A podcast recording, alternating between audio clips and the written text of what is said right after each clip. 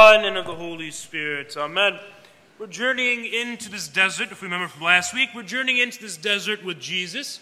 And as we journey through the desert, remember you're going to come across things that you don't like about yourself. In the desert, if we remember, there's not many places to hide. Everything is open in front of you. It's just an open landscape. There's not many distractions. You are entering into the desert now with Jesus. Don't forget it. And as you enter into the desert with Jesus, now he gives us these words to meditate on and focus. If we focus on today's reading, Jesus is trying to tell us, are you my people? Are you truly my people? You say you are a Christian, but are you my people? Do you live for me or do you live for the world? Do you live for me or do you live for your sin? Do you live for the light or do you live for the darkness? He continues to tell us these things, and he tells us that we have this choice in life to make a choice for him or against him. Why does he give us this choice? Because guess what? He loves us. He's never going to force us to love him. He's never going to force us to love him. Today's gospel story, he ends it. It's the Sermon on the Mount, the greatest homily ever given that Jesus gives on the mountain as he's just beginning to start in his ministry. People are flocking to him, and he gives the sermon, and this is how he ends his homily. He ends his homily with the parable of the builders, the wise builder and the foolish builder. But take a notice at the stories that come before this, right? So here is the stories that Jesus gives us before. First, he gives us this, the, uh, this, this explanation of two different paths, right? Here is the narrow gate, and here is the wide gate. Many people will not enter by the narrow gate because it is narrow, but instead they'll choose to enter by the wide gate. And many, many do not know the love of Jesus and enter into that wide gate, that gate that so much of the world who is so lost and sometimes hears the words of God and falls away. And does their own thing, or find it hard to accept it, and can't accept God's love in their life, and so they go by the wide gate. They don't know the love of Jesus. Then he gives us the other story, right? Not everything is as it appears. He tells us there's always going to be different kinds of fruits. Even a diseased tree, even a tree that looks healthy, actually has a disease within it and produces bad fruit. You will know the tree by the fruit it produces. It's not always as it seems. Then he goes even further. Beware of false prophets. Very, very, very, very, very, very, very, very, very relevant to our day today. Beware of false prophets. You know, they come from Hollywood. They come from politics. All these places, right? Beware of false prophets, of influencers and things of that nature that are constantly trying to feed you ideas. They're constantly trying to tell you what the true meaning of life is. Beware of these influencers. Beware of Hollywood. Beware of these things in life that we try to make as gods in our life without realizing we're making to gods in our life. How often do we listen to these things on social media? How often do we listen to these things on the news rather than listening to God himself, than trusting in God? Here is the news that's constantly telling you, be worried, be anxious, be worried, be anxious, be worried, be anxious. And here is Matthew chapter six, where Jesus is telling you, why are you anxious? What does, ang- what does anxiety do for you? Does it add even a moment onto your life? Not at all. Why waste your life being anxious? Look at the birds of the sky and how God feeds them. They don't collect food in warehouses, but God feeds them. Look at the fields and how beautifully it is that they are covered with, with flowers. Does God not dress them? And yet we worry. Beware of the prophets who are trying to feed you things. They look like sheep, but in reality they're wolves in sheep's clothing. Not everyone who comes to me and says, Lord, Lord, did we not do all these things in your name? I knew you. But do you really? Or are you just trying to puff up your pride as a Christian or whatever it might be? Right? Two professions of faith. Are you actually believing, or do you just claim to believe? Do you actually know Jesus, or do you just claim to know Jesus? Do we just take up space in this church, or are we doing something for Jesus each and every day? Lastly, he comes to the story of the builders. Everyone who hears my words and does them, obeys, listens and does, is like the man who builds his house upon rock. And the floods came, the winds blew, the rain blew, the rain started to fall on it, and great was that house that it withstood everything. It did not fall. Then here is the foolish builder who hears the word of Jesus, who understands what it is that they must do, and yet they build up everything on self-righteousness. They build up everything on their own pride. They build up everything on their own. And they say, no, no, I can, I can kind of withstand all these things. Whatever storm comes my way, I'll handle it. The winds blew, the floods came, the rains poured, and great was the fall of that house. What is Jesus getting at here? Yes, there are storms of life that come our way, but also the judgment day. I want us to realize that all of us, right, are not going to live forever.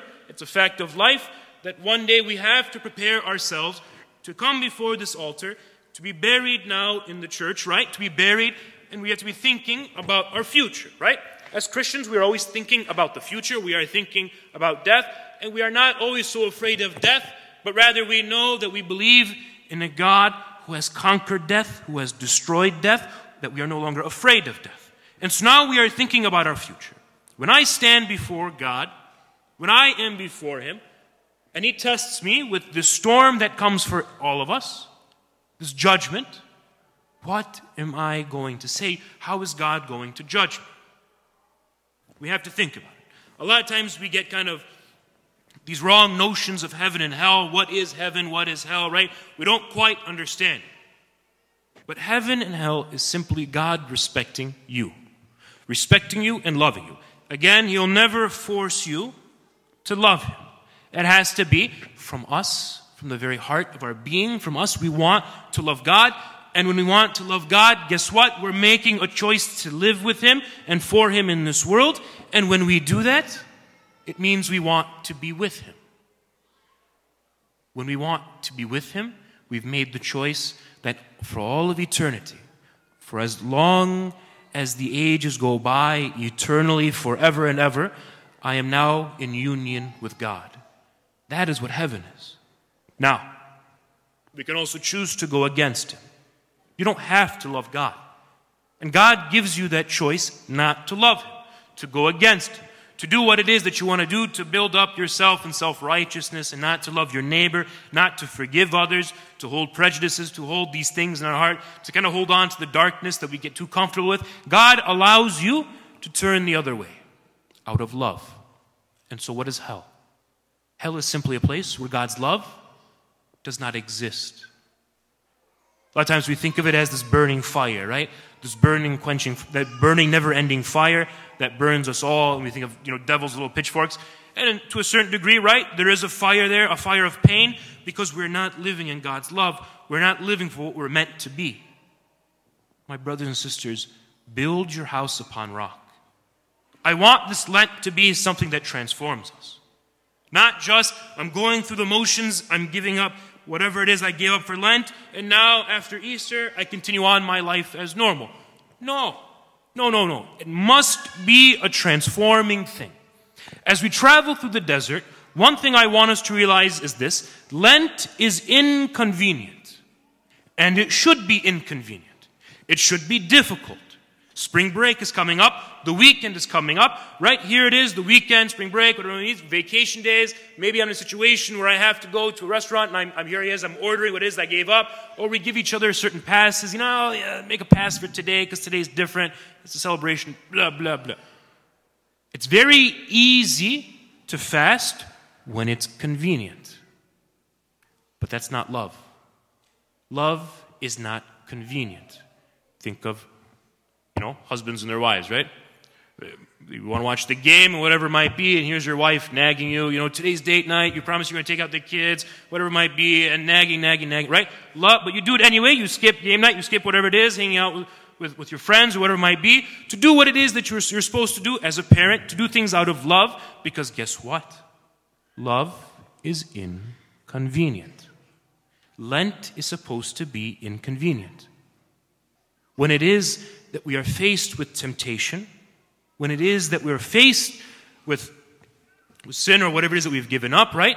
And you choose to instead choose Jesus, guess what? You're making an act of love. So that after Lent, your heart is now transformed. That after Lent, it doesn't always become just kind of, I love Jesus, or I pray when it's convenient. But guess what? I'm always praying, even when it's inconvenient. Even when it's difficult to make the right choice, I'm always praying, I'm always choosing for Jesus. Lent is meant to transform you.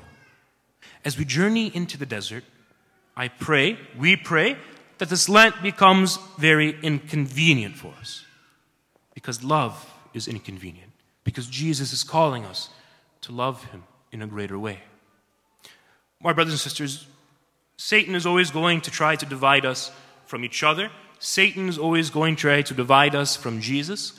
And so really, really, I implore you, make your fasting inconvenient. Whatever it is that you've given up, the sins that you've given up, the things that you've given up, do not give in to temptation, but always, always, always hold fast to them, even when you are in vacation mode, even when it is that you are kind of, uh, you know, kind of going through the humdrum of life, and, and, you know, not everyone really is practicing Lent at the restaurant. I'm just going to have a drink or two, whatever it might, whatever it might be, right? Whatever it is you've given up, hold fast to your Lenten promises. But as Satan works at you, hold fast to the Word of God as well. We all have phones. We're all on it an obnoxious amount of time. Guess what? Read the Word of God. How does Jesus last week, if we remember the temptations of Jesus? As it is, the devil is tempting him each time. What does Jesus do? He quotes Scripture back. He quotes Scripture back to him, and he focuses on the Word of God. There are so many ways in which we can focus on the Word of God, whether it's Googling, right? Google Matthew chapter four, Matthew chapter six. Why do I worry? Google, whatever. Google, Google, Google. Right? Not Google, but Bible, Bible, Bible, Bible, right? Google's whatever. Whatever search engine you use nowadays, right?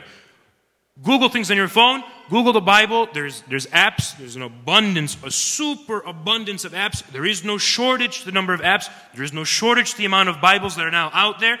There's the Great Catholic. There's the Bible in a Year. There's the Adventure Bible. There's there's everything. There's so many podcasts. There's just an obnoxious amount of ways in which you can listen to the Word of God on the daily. Don't fall and build your house on sand. Build it on rock. But it means, as Jesus says, when you hear my word and you do. When you hear my word and you do. Listen to his word each and every day and do. Do. Don't be like the foolish builders who build it on nothing, empty things. It's not worth it. When it comes time for us to be buried, to be judged by God, we come to God and we say, God, I've done all these things for you. I've built my house upon rock. No matter how difficult it was, I built my house upon rock, and I want nothing more than to live with you in eternity. Amen?